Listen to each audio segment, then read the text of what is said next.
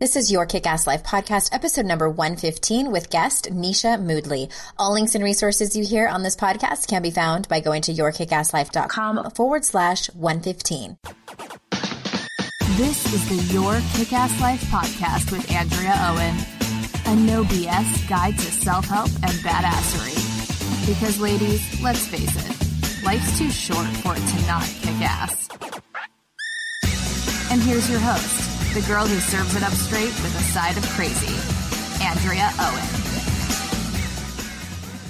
Hey there, ass kickers. Welcome to another episode of the podcast. I'm so grateful that you're here with me today as we head into fall. Fall is one of my favorite seasons, as is spring. I love them equally. I really can't choose between the two.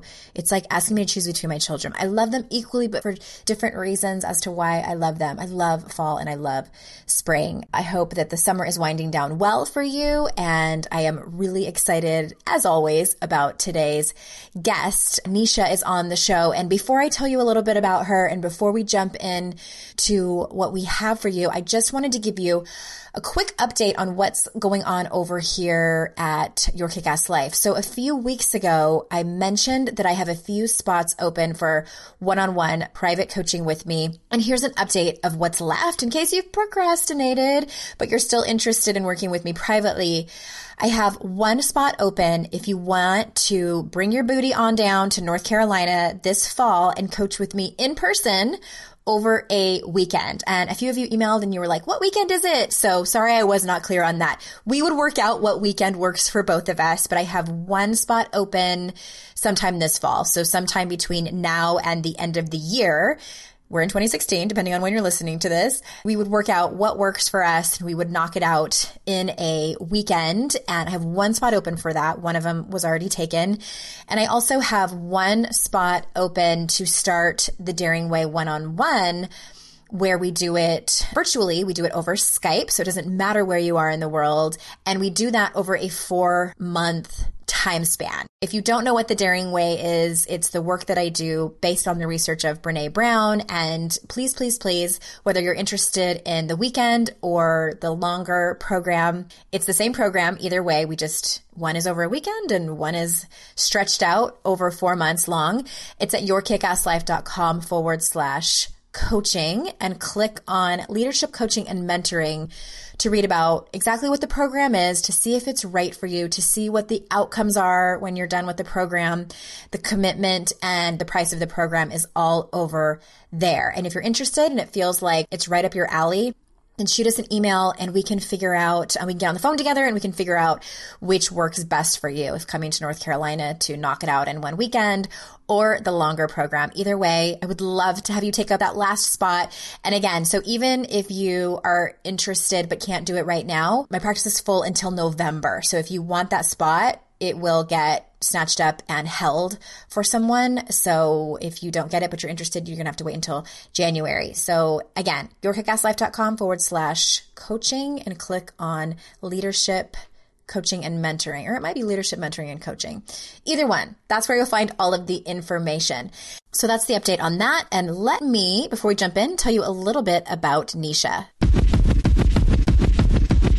Nisha Moodley is a women's leadership coach and the founder of Global Sisterhood Day, inspired by the belief that the world will be set free by women who are free, and sisterhood is key to a woman's freedom. By midwifing women back to sisterhood and the truth of their innate beauty and brilliance, Nisha creates communities of women leaders to support them to live, love, and lead with depth and beauty. Find her online at nishamoodley.com. And without further ado, here is Nisha. Hey there, ass kickers. Welcome to another episode of the Your Kick Ass Life podcast. I am joined here by the lovely Nisha Moodley. Nisha, thank you so much for being here. Thank you so much for having me. I'm really excited for this conversation. I'm excited. I'm always so incredibly grateful for these conversations. What I like to say, shit that matters. And by the way, Nisha, you are free to use colorful language on the podcast if you want to. I guess you don't call your podcast the kick ass. right? I know. It's so funny podcast. when people come on the podcast and they they're like, oh, am I allowed to say damn? And I'm like, you do realize like I have a bad word in the title of my business. It's fine.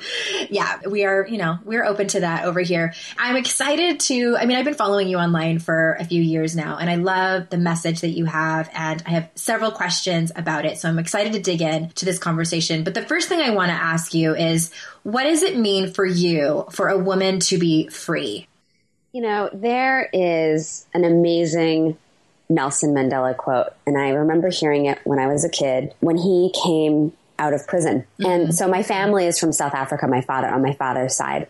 And so, you know, we had like, it was like Krishna, Gandhi, and Nelson Mandela mm-hmm. posters in the house. nice. And, and I remember him saying, and I, I have this quote written down, I'm going to read it now. He said, As I walked out the door, toward the gate that would lead to my freedom. I knew if I didn't leave my bitterness and hatred behind, I'd still be in prison. And what touched me so much and touches me about that quote is to me, it is such a perfect description of what freedom is. You know, here he was stepping out into, you know, freedom from being in prison, mm-hmm, which, mm-hmm. you know, we would think of freedom like, yeah, we Literal, think like being in prison, prison right? Sure. Yeah. Like being in prison is, you know, like getting the handcuffs put on and being put behind bars is not free. And it's true, right? That is one form of you are not free to roam mm-hmm. if you are in prison. But that is a form of freedom. That's extrinsic freedom. And there is also intrinsic freedom. And if we are shackled within the stories and the circumstances of our lives, and believing that we actually don't have the capacity to create beyond our circumstances or to perceive beyond our stories. And that to me is another way of not being free. So for a woman to be free, as I see it, is yes, we get to enjoy all of the extrinsic freedoms that is part of our freedom. I think when the Dalai Lama said the world will be saved by the Western woman, you know, why the Western woman? Well, because we are known for the freedoms that we have. Mm-hmm. You know, we have freedom of speech. We have freedom to roam. We have the freedom to vote. You know, we have freedoms that many women in the world are prevented mm-hmm. from having. And there's something that we can do with that, right? And it's actually to free our hearts and minds and to step into our leadership and I think that's what he was talking about. And so for me, for a woman to be free is to not only have that extrinsic freedom, but also to realize and recognize that we are creators in our lives and that the emotional states of our lives are largely dictated by the stories that we live in. And we can either perpetuate stories or create stories that cause suffering mm-hmm. or create stories that create joy and pleasure and expansiveness and beauty in our lives. I love that. I love that. Dropping the mic already, girl. Like, and I think like to tag onto that and to create change with the new stories that women can create. Totally. And to be the change that we want mm-hmm. to see in the world, right? So that's what I was leaning from that Nelson Mandela quote is, you know, he is also a crusader for freedom and he knew in some sense that not only would he still be in prison if he didn't leave that bitterness and hatred behind, you know, even though he was roaming free, but also that he couldn't be a crusader for freedom if he was in his own inner state in shackles. Mm-hmm, mm-hmm, imprisoned. Well, I'm, I'm so glad I led with that question because I could ask 10 different personal development experts that same question and get 10 different answers. And I love that about your message and, and what you're teaching and inspiring women to do. And what that made me think of is I don't know if I've ever said this on this podcast. I led a retreat in Mexico several months ago and I was kind of ranting about it in front of all these women. But I think that many women don't realize, especially in our world, the women who are interested in personal development, and if you're listening to this podcast, you are someone who is interested in bettering yourself, whether you feel like you quote unquote have your shit together. I have lots of words to say about that. But, you know, I get a lot of women who are like, oh, I feel like I'm doing life wrong. And I'm, that's why I listen to your podcast and stuff like that. The thing I have to say about that is that if you are interested in bettering yourself, you are a leader. You are a leader in your community, in your family, whether you know it or not and I don't say that to like put pressure on people. I say that to as an invitation to step into that. And I think that that sort of tags on to what you were saying in your definition of what being free is. I am so with you. Absolutely. Absolutely. I know also you talk a lot about sisterhood and how has your own personal sisterhood changed in your life as you've gotten older and what has that done for your life? And maybe we should start with like what is your definition of sisterhood? What does that mean to you? Yeah. So you know, I think that a lot of people yearn for depth of mm-hmm. connection in their lives of friendship. And so I kind of think of sisterhood as a many layered thing. And so when they yearn for that friendship, you know, whenever we're yearning for something, like if you're yearning for partnership, romantic partnership, you know, you're probably not yearning for the times when you're both totally triggered right. yeah, somebody's got one foot out the door.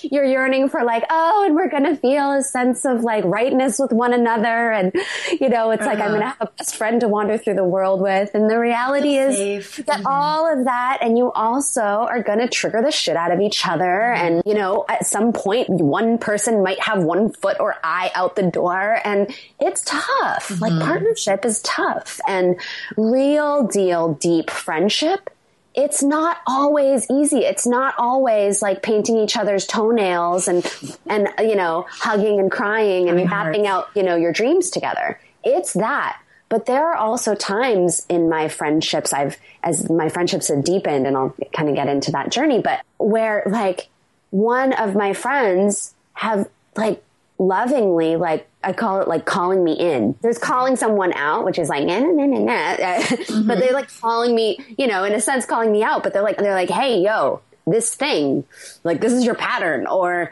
I really felt hurt by that thing. Yeah. And it's not to create drama, it's to create connection you know? And I'm mm-hmm. really clear about that. Like, I don't have friendships that are full of drama where we're like constantly in conflict and always fighting and dredging up things to be pissed at each other about.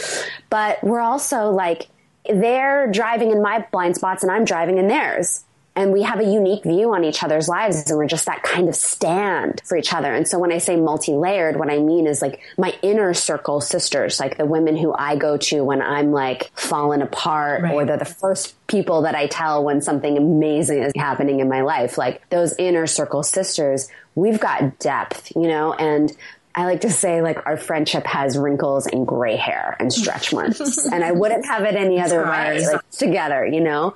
And so I think on a level, right? Sisterhood can be that. Like it can be those deepest, deepest, most nourishing and challenging, but ultimately growth inspiring relationships. Mm-hmm. And then there is like sisterhood on the collective level. And, you know, I'm not friends with every single woman on the planet. and I can feel the incredible need for us as women to stand. And here's the thing. This isn't to exclude men or those who identify as male. It's not about that. It's recognizing that, you know, we still haven't actually achieved equality we mm-hmm. still globally, no way. I mean, not even in the US, forget about right. right? We're not there yet. And we have a lot of media messaging and, you know, and we could just go on and on that actually kind of works against us feeling deeply connected to ourselves and our intuition and in deep trust of ourselves and one another as women. And so this isn't about being against anything. This is just about being for mm-hmm. ourselves and one another. And I really feel as we stand together side by side, like, no, I am not going to tear other women down for how they look, mm-hmm. for how they choose to parent, for how they, you know, for how they dress. I am not. I am, I am just a, not a stand. And I don't have to be friends with every woman in the world to be a stand for us standing side by side as women supporting one another and saying, you know, no longer am I going to contribute to the proliferation of body shaming of women. Like no longer am I going to turn a blind eye to the injustices against women in the world. So to me, on the collective level, that's what sisterhood is all about. It's taking a stand for standing with my sisters. And on the most sort of intimate, inner circle ways, I think sisterhood can be those deepest female friendships and the relationships where we really have mirrored for us all of the places where we still have insecurity and jealousy and comparison and mm-hmm. competition. Mm-hmm. And, you know, like in partnership, when you're triggering the shit out of your partner, it is not pleasurable. There are times where seeing the reflection in the mirror and, and, how we still compare ourselves to others or are in competition with one another, it's not always pleasurable. It's right. not always very pretty. And it's how we grow. And so, so that's how I see sisterhood. And just really quickly, my journey with sisterhood in my own personal life has been back in around 2000 nine, the Dalai Lama said that quote I mentioned earlier, mm-hmm. the world saved by the Western woman. And at the time I was coaching and I really started to get passionate about like, oh, what he means is the world will be set free by women who are free. Mm-hmm. That was kind of like my interpretation of this. Like, I get it. You know, we have to be free. We have to be the change. Mm-hmm. And so I started, you know, that was happening. I was getting that and starting to get really passionate about what does it mean to be free mm-hmm. and how do we create freedom. And I was at the time really struggling in my marriage. So in my mm-hmm. personal life, I was really struggling in my marriage and I had some amazing girlfriends that refused to accept my weather reports about my relationship. They'd be like, what's on? And I'm like, oh, you know, like marriage, it's really hard and, but we're working through it. And, you know, it's a day by day thing. Just like on a surface level. Yeah. yeah. Right. And I had a few girlfriends that would be like, stop, stop. What is that? Like, I, no, I don't know what that means. I don't yeah. this go deeper. Just give like, it to me real, sister. Give yeah. it to me. Oh, right. Exactly. And then in my work, I was starting to scale from doing one on one to doing group coaching.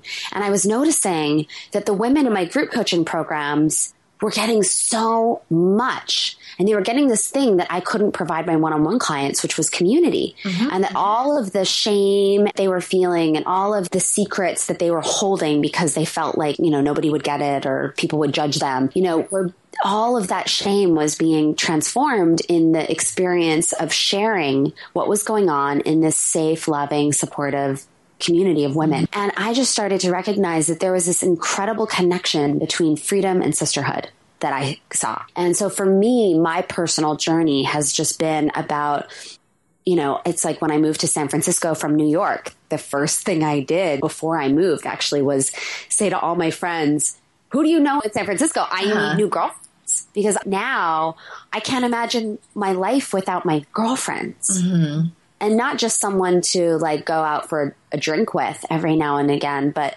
you know, people to like see me, you know, and to hold me when things are rough and that I can hold when things are rough for them and that we can celebrate together. You know, it's like lifeblood for me. So that's been so much of my journey has just been deepening in sisterhood with new friendships and also deepening in the friendships that I've had since high school and childhood and just really first of all being led and then leading, co-leading in those friendships to deepen them. That's awesome. I think one thing I want to point out that you did is that you were intentional about it and that yeah. you it sounds like you were really clear on what kind of friendships that you wanted because well for one it was modeled for you like your friends calling you in as you say and then when you moved across the country you were intentional about creating these friendships which i think is awesome and yeah. i think what I would love for you to to talk about is and kind of tell us your take on it is I think that a lot of people listening I know it's common because I've heard it and you probably have in your communities as well is that there are women who don't have these close friendships even if they've tried to be intentional about it because mm-hmm. they have a hard time trusting other women. I think all of us have been betrayed either by an intimate partner or by a girlfriend at some point. And I also think that a lot of us and this is not to blame ourselves, but a lot of us have never been modeled what it actually looks like to be a good friend. So we don't know how to create those deeper friendships. So what would you say to a woman that first of all says like, I don't know how to trust anybody else? Like, how did you, cause you make it sound like I just moved to San Francisco and like these women and then we were like crying in each other's laps and like had like a yeah, yeah. of daisies. uh, cause yeah, because we'll do than that, right? For sure. Yeah. So I think first is just recognizing that as humans, we have a tendency to pull the past into our future, mm-hmm. right? Mm-hmm. So it's we'll like evidence. Totally. And that's human nature. But if we can just recognize, like, oh, that's kind of how we operate. And that doesn't mean that it's inherently true. It's just I'm taking the ghosts from my past and projecting them into the future.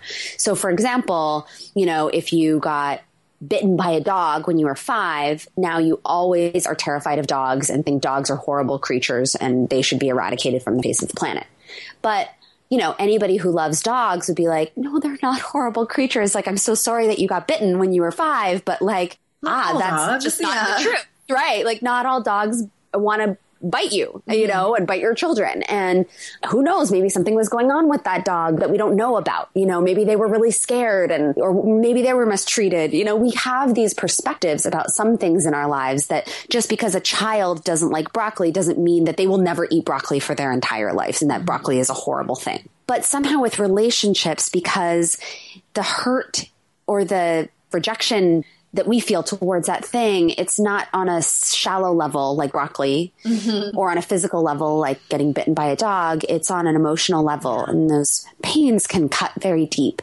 And so we tend to then project into the future as a, a safety mechanism. It's always a safety mechanism. Yeah. It's like I was cheated on once and so now I just believe that like all men are dogs mm-hmm. and they're mm-hmm. scum and they don't really care. And I'm just going to keep looking for proof of that yeah, because that's what humans do, right? I was all the mean girls in school were so mean and you just can't trust women. Women are catty and and you just can't trust them as far as you can throw them. Just don't don't even go there. Mm-hmm. Right? I think for some women, like that's not even on a conscious level. That's on a subconscious level. Subconscious level, sure, mm-hmm. totally.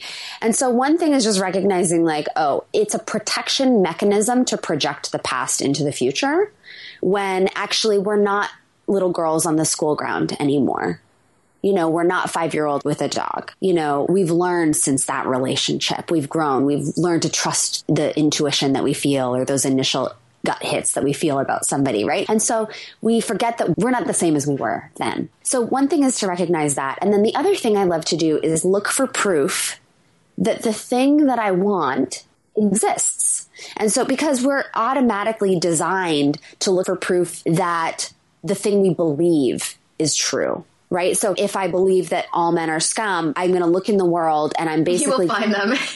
I'm going to delete all the men who are treating their women well. I'm going to say things like, "Oh, just wait." You know, how long have they been together? Oh yeah, it'll happen. We just try to prove ourselves right, which is crazy. It's crazy, but it's human. Yeah, we just have to it is totally normal.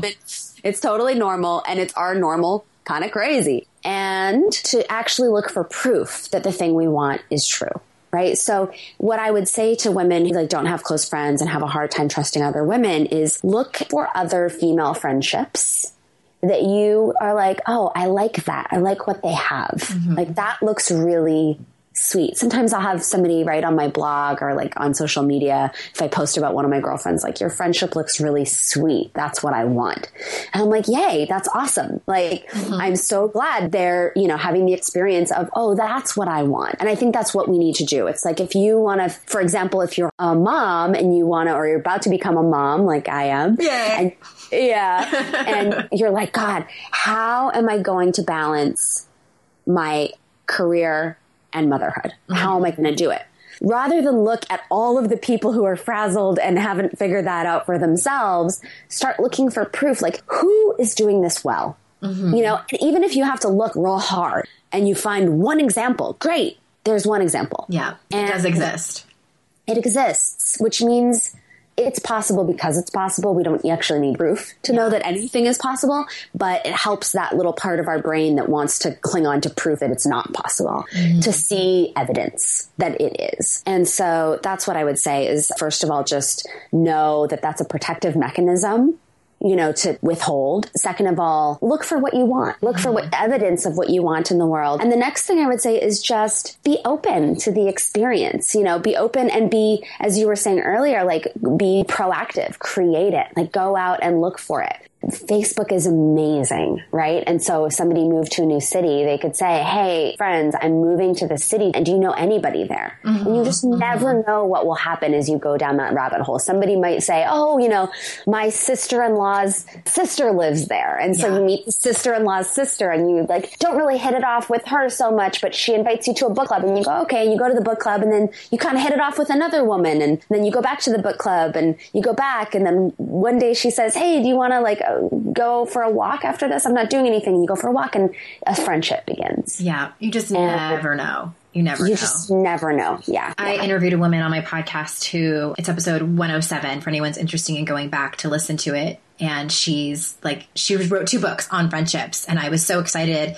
I was like, this is a topic that's not talked about enough is our female friendships. And I think what happens is, I don't know if you see this too, but I think women get really impatient. Like we want it now because all the women that are in my audience, they're very smart and they are go getters and they like to tackle things. And when it doesn't work out, they're like, ah, forget it. You know, but I think, you know, and, and Brene Brown teaches us that evidence shows us that trust is built in small increments organically over time and that we mm-hmm. can't force it. And, you know, how many of us have, met somebody, met a woman, and then like, you know, we tell her our deepest, darkest secrets, and then we're like, oh my God. Sometimes it works out, you know, and she's reciprocates well, and then sometimes it doesn't. So right. I think just to tag on to what you were saying is yes, be proactive and be patient, and you have to put yourself out there in just small increments and you know just gently start to open up little by little by little and, and just see what happens. Like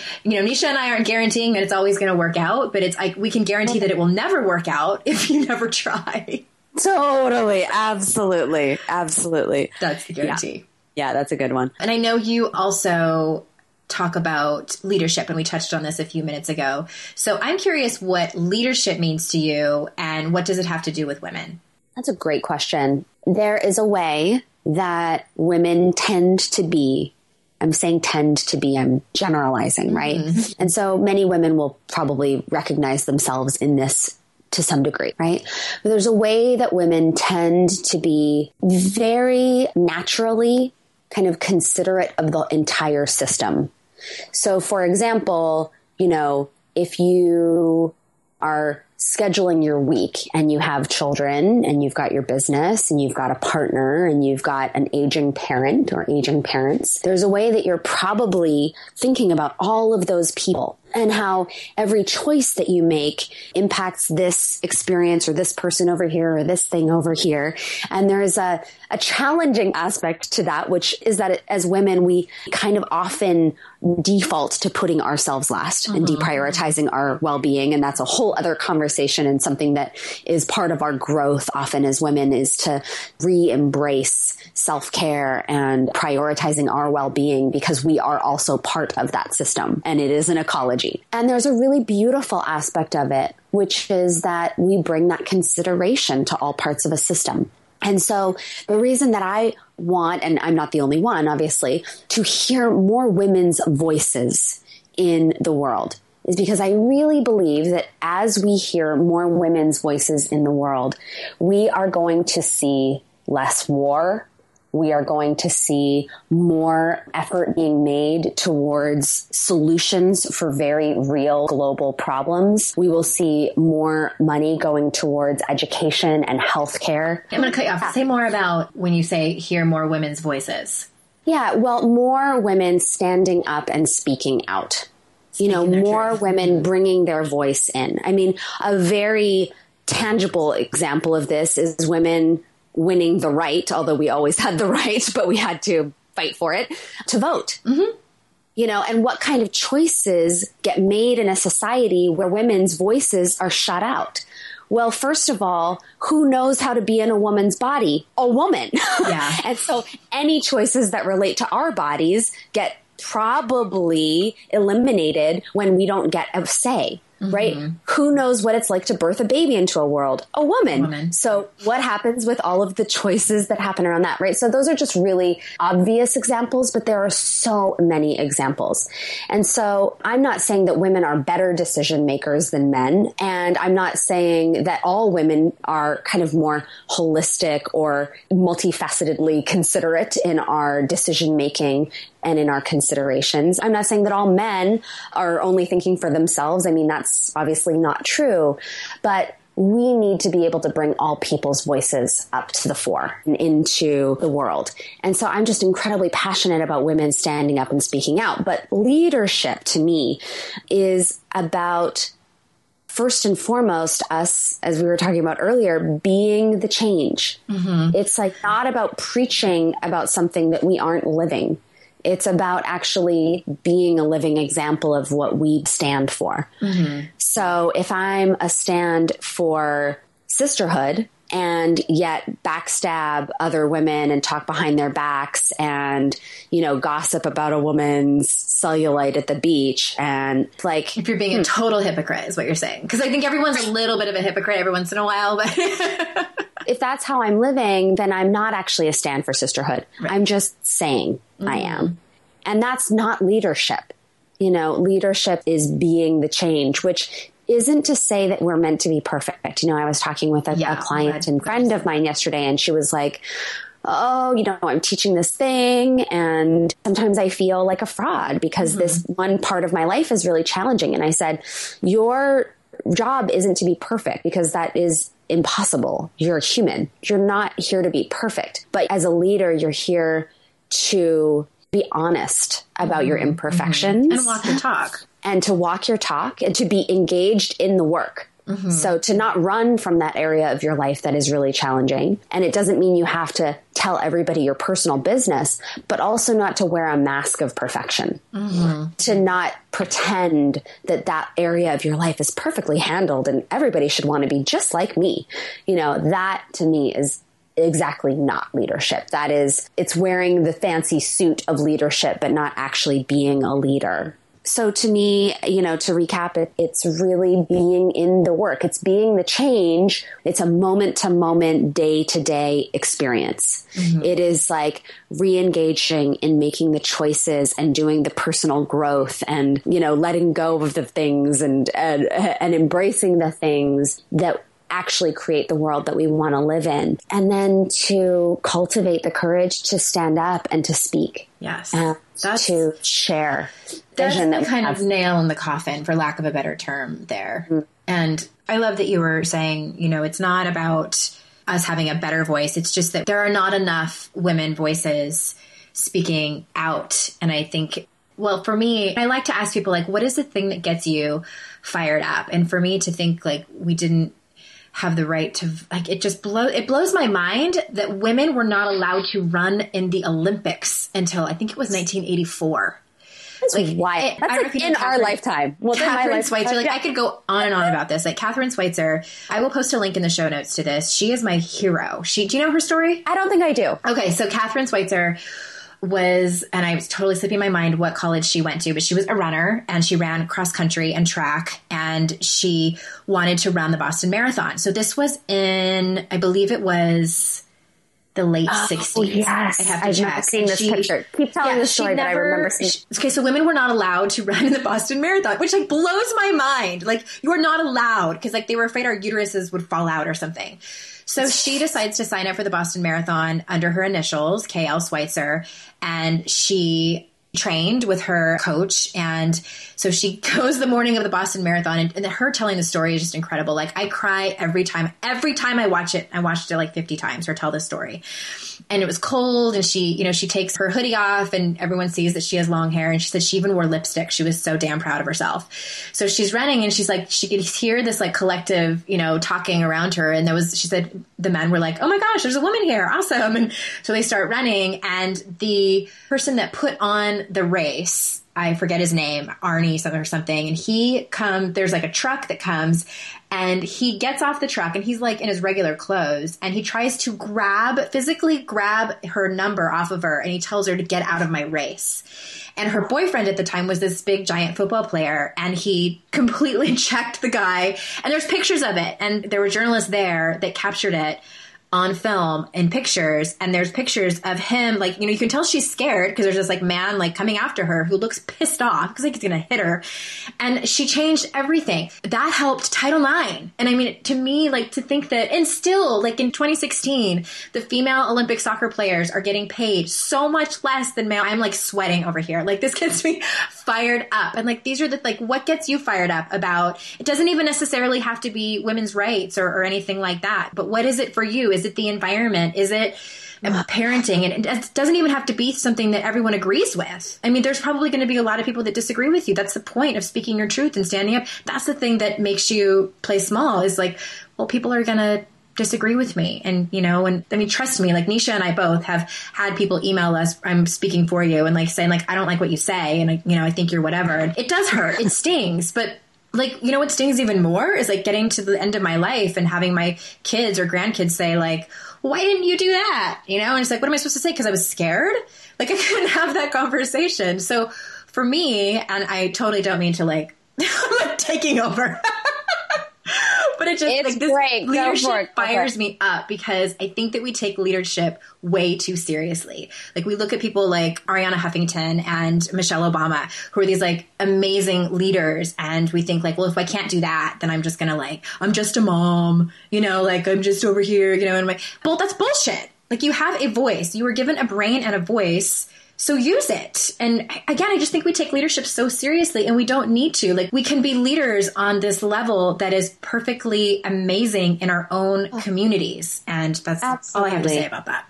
I mean, you can be a mom who changes school lunches at your kid's school. Right. Or you can be a mom or anything. Who brings meditation in or, you know, creates an anti-bullying policy. You know, you can be a person who builds a community garden Mm-hmm. And that's mm-hmm. leadership because you realize that there was something that your community needed and you felt fired up enough to be the person to do something about it. Even just so having conversations that. like the conversation that you and I are having with someone like your neighbor and be like, I was listening to this thing and they were talking about this and like you have no idea what the ripple effect is going to be.